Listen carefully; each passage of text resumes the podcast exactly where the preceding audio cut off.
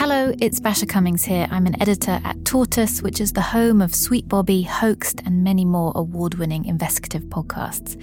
I'm here to tell you about Tortoise Investigates, where we curate the best of our chart topping investigations in one place. Everything from extraordinary tales of deception to a suspicious killing to one mother's decades long fight with the police. Just search for Tortoise Investigates wherever you get your podcasts.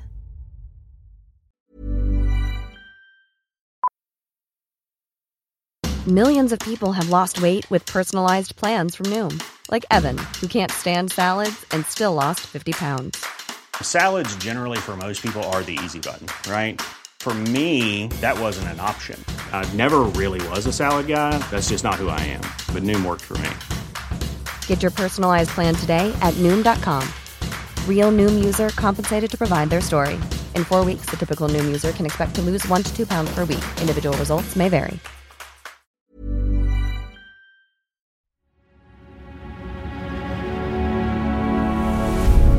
Tortoise.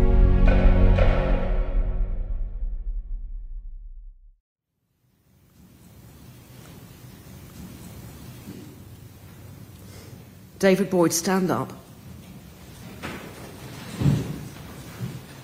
It's a Tuesday afternoon in late May in a packed courtroom at Newcastle Crown Court.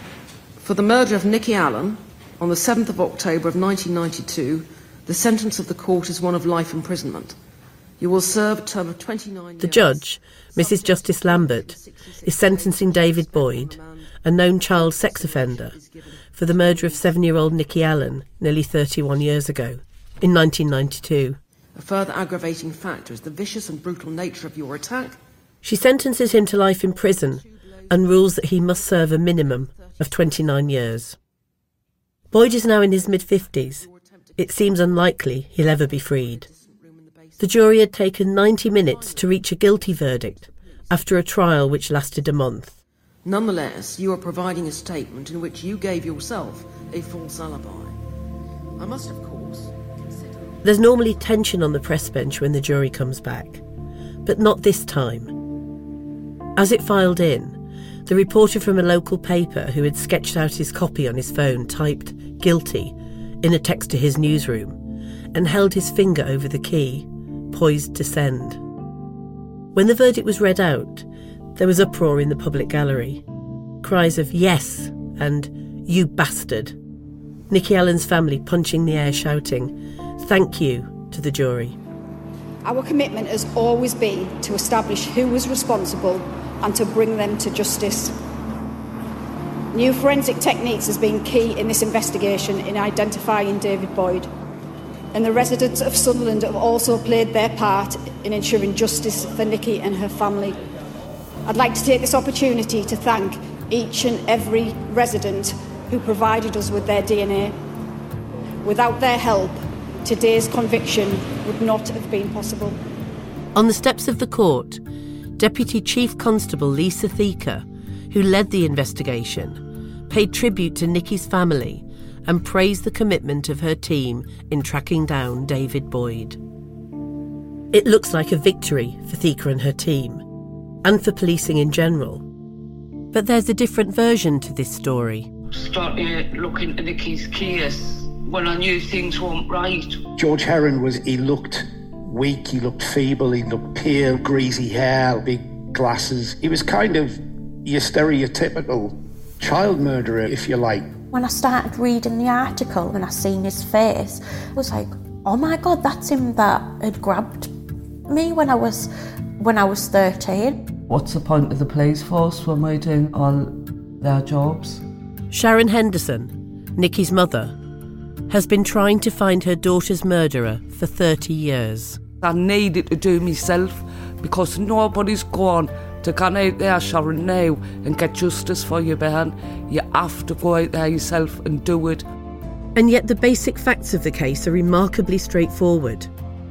David Boyd lived in the same block of flats as Sharon and her daughters, and three doors away from Nikki's grandparents, the place from where she first went missing. David Boyd was known to the police. He had a conviction for breach of the peace in 1986 after approaching four girls, aged 8 to 10, grabbing one and asking for a kiss. In the same year, he exposed himself three times to a woman. In 1987, he was again investigated for showing his genitals, this time to a 15 year old girl. In both these last instances, the police recorded the incident but took no further action. David Boyd is the kind of offender who should have been caught. So why wasn't he? Why did it take 26 years for the police to interview him as a suspect in Nikki's murder? What does Sharon's story tell us about Britain's police and the way they treat working class women, in particular single mothers like Sharon? I'm Julie Bindel. From Tortoise, this is Three Doors Down A Murder, a Mother, and a 30 year investigation. Episode 1 Missing.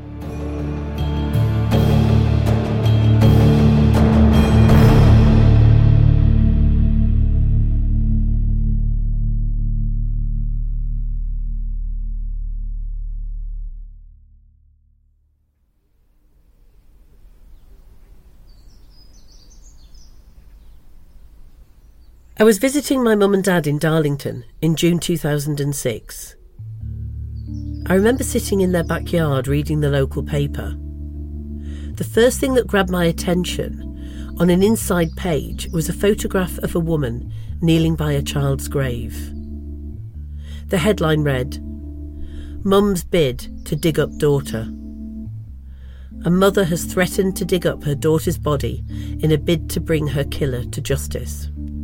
I read the name of that blonde haired woman kneeling by the graveside Sharon Henderson. I was immediately drawn to her story. I wanted to meet her and find out what had happened for her to be threatening to dig up her own daughter's body.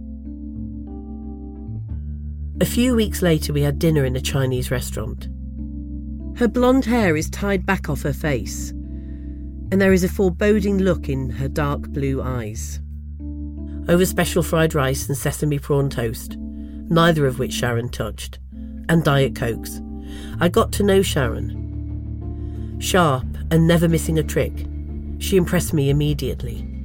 A woman who had clearly been underestimated and keenly aware of how and why she had been treated by those she named professionals. There's a steely determination to Sharon, which is apparent from when you first meet her. When you speak with her, she's the kind of person who doesn't fidget, who holds eye contact, and who tells you straight if she doesn't agree with you. Sharon told me about how she'd written in vain to the Queen, Prime Ministers, and members of the House of Lords, and anyone else she could think of that might help with Nikki's case. And she has one single focus to get justice for Nikki. Sharon speaks to Nikki every day Nikki was a happy, mischievous child, with a toothy grin and shoulder length light brown hair. She tells me about the personal toll her daughter's death has on her, how she struggles on occasions with her mental health, with excessive drinking and prescribed drugs. But she is determined to get justice. On that evening in 2006, in the Chinese restaurant, we had no idea that it would be another 17 years before there was a conviction. We've been regularly in touch during the intervening years. My partner, Harriet Wistrich, has been Sharon's solicitor for that time too.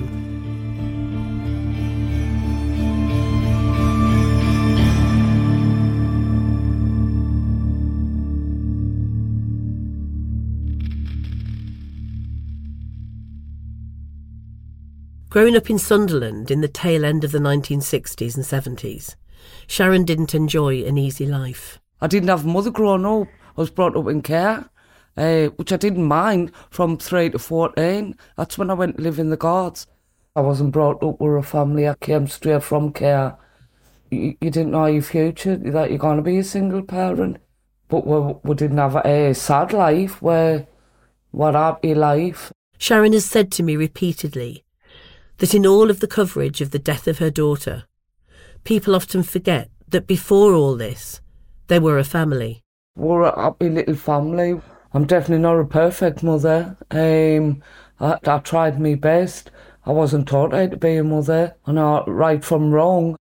I visit Sharon at her home, a small, neat terraced house in Roker, not far from the sea.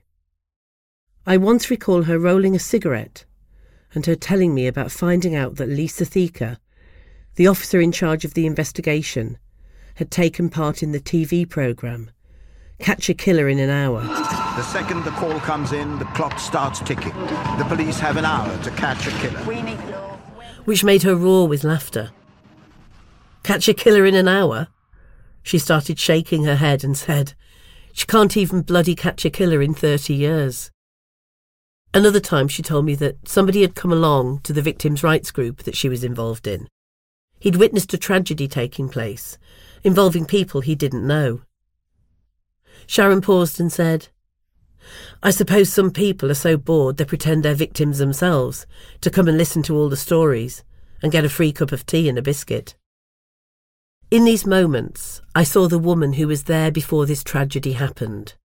Dark, witty, but made vulnerable by events that she had no control over.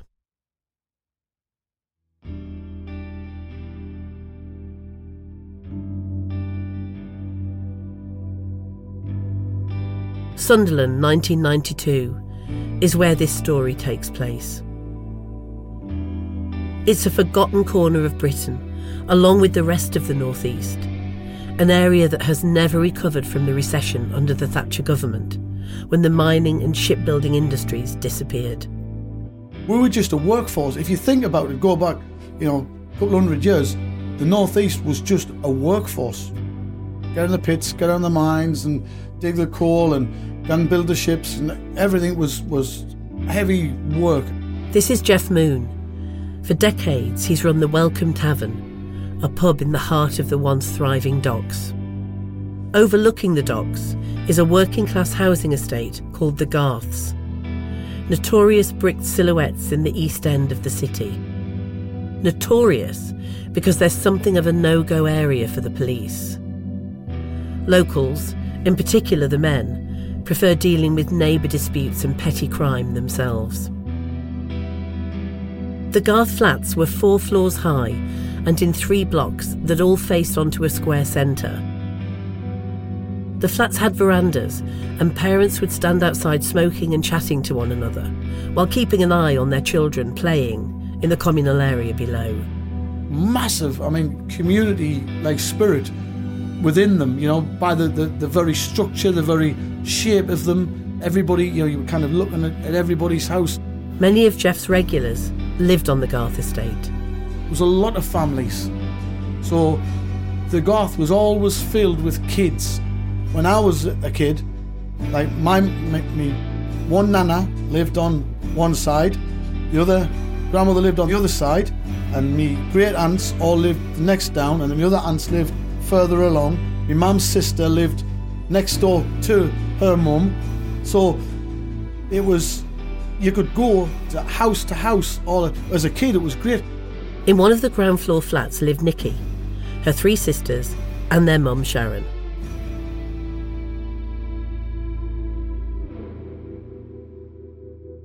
It's tea time on a school night. Sharon and Nikki go to see Sharon's father, who lives two floors above them. But Nikki is anxious to go home. You knew that she was wanting to go back to play with her sisters, basically. She was bored at your dad's. Mm-hmm. Well, she didn't like the he had over on. She didn't like the over. Nikki is scared of the sound of the vacuum cleaner, so she asks her mum if she can go home before her and see her sisters. Sharon watches her walk the 150 yards across the pathway and down the stairs before she disappears from sight on the ground floor, where she would turn along the corridor and into her own flat but she never arrives. Sharon's memory of the next few hours is hazy. I didn't have a clue what was happening, really didn't. Everything was just. it's, it's really hard to explain. Sharon is frantic. She's going door to door asking each flat if they've seen Nikki. Her neighbours join in. Now, there was people out then. It was lively, people out looking then. It was already a dark autumn evening, but as the search continues, it's getting late. 11, quarter past 11. So you'd called time? Oh, yeah, I was, I was, we were upstairs and we just looked out and was like, oh, dear me. And like I say, you could see people out with torches and stuff like that. And just says, oh, the band's missing. And I just said, typically, I hope the band's all right and whatever, yeah. I mean, it was like before 12 when they when I'd like come back into where you got after, and then you, you, you're like really panicking, and then the police is like said, you cannot move from your door, Sharon. The block of flats opposite Sharon was known as Burleigh Garth. Most of our friends was in Burleigh Garth, that was in the same class. So she might have been there. Nikki and her school friends would play outside between Wear Garth, where she lived, and the facing block of flats. Well, uh, that's what I thought she was. And you know, that is, you've got to give people time for like checking the bedrooms, checking under the beds and that. Um, and I had to stand at people's doors waiting for things like that. People are out in slippers with torches. Word spreads. That's one thing, having a tight community, news travels fast. We were upstairs and we just looked out and it was like, oh, dear me. You could see people out with torches and stuff like that. And just says, oh, the band's missing. And, and because it was night, it's like, you know. It happened that quick. People just like come from nowhere. The time goes on and Nikki still hasn't been found. Sharon is becoming hysterical with worry. This was about two o'clock when I'm thinking this. Somebody's took her from the garth, from the stairs or the arch, thinking it's somebody in a car by then. Because everybody I knew, all our friends had been to all their houses, and then people getting in touch with other people that bands went to the school but didn't live in the Garths, lived in the like areas, and then people start to travel out, um, and you, then the helicopter comes out and it just goes. I could hear the helicopter, and I'm sure there was um, a news one. Was one helicopter. Um, I was driving, it was round the bend, and that's what they, they got the doctor because I was screaming and shouting because uh, I wanted to get out there used to look for Nikki. And there was just this same voice on uh, on uh, as if it was a recorder, and it was a copper on the mic, just shouting, Nick, you're not going to get wrong. Your mum's waiting for you. Your mum's waiting for you at your granddad's. The same things over and over again, because I thought she might have been frightened. Now, if she'd been outside the Garth and come back and saying all this like stuff going on in that, and I heard another helicopter, and somebody said that was um, I don't know if they used in them days or press. It was half past nine at night when Nikki's mother told her to head down a flight of stairs back home from her grandparents' flat.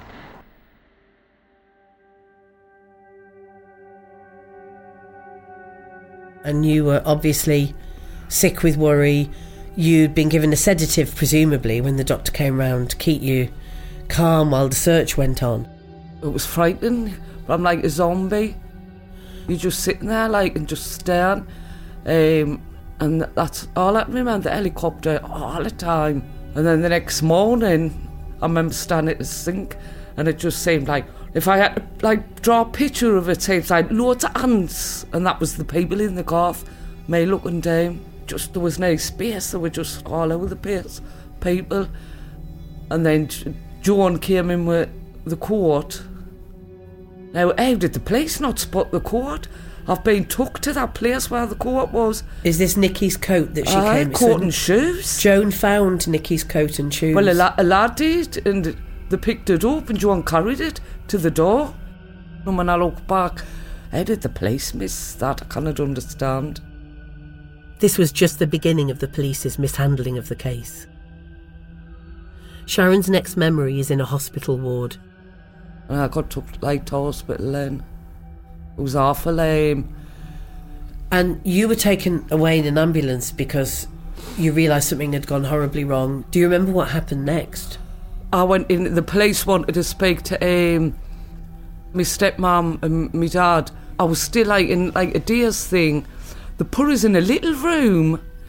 I was just sat there like a zombie on the bed. So the phone went, and of all the people that to tell me some my bam was dead, was my real mum. Vina is Sharon's birth mother. But Sharon did not see her as a mother figure. The two had never been close. But it's her birth mother who gives Sharon the news that her own daughter, Nikki, has been murdered. I was just seen all these crowds of people outside the building. And I knew straight, I went, is that where they uh, found Nikki? And Davey went, yeah, I'm sorry, I'm sorry. I just, I shaking. That, I had to stop the car. I was trying to get out and I kicking the doors and that. And then the police came, and it was them that wanted to not break the news to us. That Vina had already told Vina, you. Because uh, uh, everybody saying the fireman carrying Nikki out the back covered up.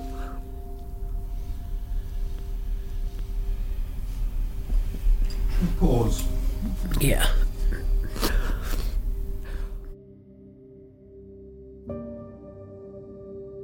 The news is overwhelming. Nikki's tiny body had been found in the derelict old exchange building close to the Wear Garth flats where she disappeared from the previous night. After hundreds had searched all night, Nikki's red shoes and purple coat were recovered outside the old exchange. A short time later, a young teenager ran hysterically from the building after going in and finding Nikki's body. Nikki was hit, hurt, and bundled through a boarded up back window, her head beaten with a brick, stabbed more than 30 times, and dragged dead down into the far corner of the basement and left.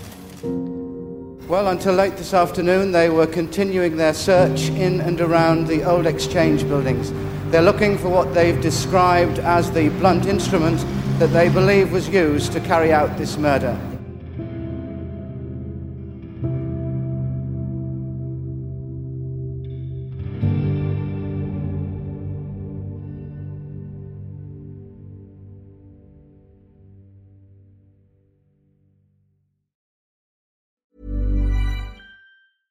Mother's Day is around the corner. Find the perfect gift for the mom in your life with a stunning piece of jewelry from Blue Nile. From timeless pearls to dazzling gemstones, Blue Nile has something she'll adore. Need it fast? Most items can ship overnight. Plus, enjoy guaranteed free shipping and returns. Don't miss our special Mother's Day deals. Save big on the season's most beautiful trends. For a limited time, get up to 50% off by going to BlueNile.com. That's BlueNile.com. The moment Nikki's body was found, Sharon's life shattered. Basically, my word fucked up from them finding her body. Once things started to settle down and, and the behaviour of certain individuals and stuff like that, and people soon backed away. But the one thing that didn't falter was the very fact that there was a child that was murdered. That, if anything, kept it just about, you know, sort of floating. Um, What do you mean, kept what about floating? the the support, if you like. Right. What Jeff is speaking about here is just the start of what began to unravel with Nikki's case. Some people turned against Sharon when rumours began to spread about where she was on the night of the murder. People, years ago, everybody believed the media, everybody believed the police. And what did they believe, though? Rumours that I was out in a pub or Nikki was penny for the guy in, or I was up the town drinking and. And poor me was standing in the middle of the garth in my dressing gown and pyjamas and I remained shouting for me Ben. I'm so glad there was all them witnesses had seen us when I was going door to door looking for Nikki. I didn't give a shit about rumours, but I believe more people would have come forward if the police had worked properly on the case instead of fucking it up. Some people might have come forward by now. The rumours that Sharon is speaking about are not just local hearsay, they were lies. And they were spread by the very people who should have been investigating the case. I want to know why it took the police 30 years to find the man who killed Nikki. In the next episode, we'll hear how the 24 hours after Nikki went missing were crucial in the investigation. The cop in charge was br- was briefing the press that Nikki was outside the Boar's Head begging for pennies for Halloween. That's what she was supposed to have been doing. That's where she was supposed to have been, abdu- have been abducted from. Thanks for listening. New episodes of Three Doors Down will be released every Tuesday. You can get early access to this and other Tortoise series and ad free listening by subscribing to Tortoise Plus on Apple Podcasts. Or for the best Tortoise listening experience, curated by our journalists, download the Tortoise app. And please leave ratings and reviews. It really helps. This series was reported by me, Julie Bindel. It was written by me and Joanna Humphreys. The producer was Joanna Humphreys. The narrative editor was Gary Marshall. The sound design and original theme is by Tom Kinsella. The executive producer was Jasper Corbett.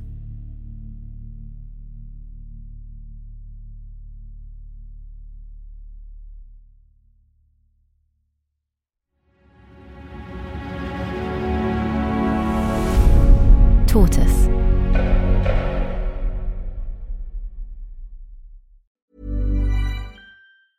Planning for your next trip? Elevate your travel style with Quince. Quince has all the jet setting essentials you'll want for your next getaway, like European linen, premium luggage options, buttery soft Italian leather bags, and so much more. And is all priced at 50 to 80% less than similar brands. Plus, Quince only works with factories that use safe and ethical manufacturing practices. Pack your bags with high-quality essentials you'll be wearing for vacations to come with Quince. Go to quince.com slash pack for free shipping and 365-day returns.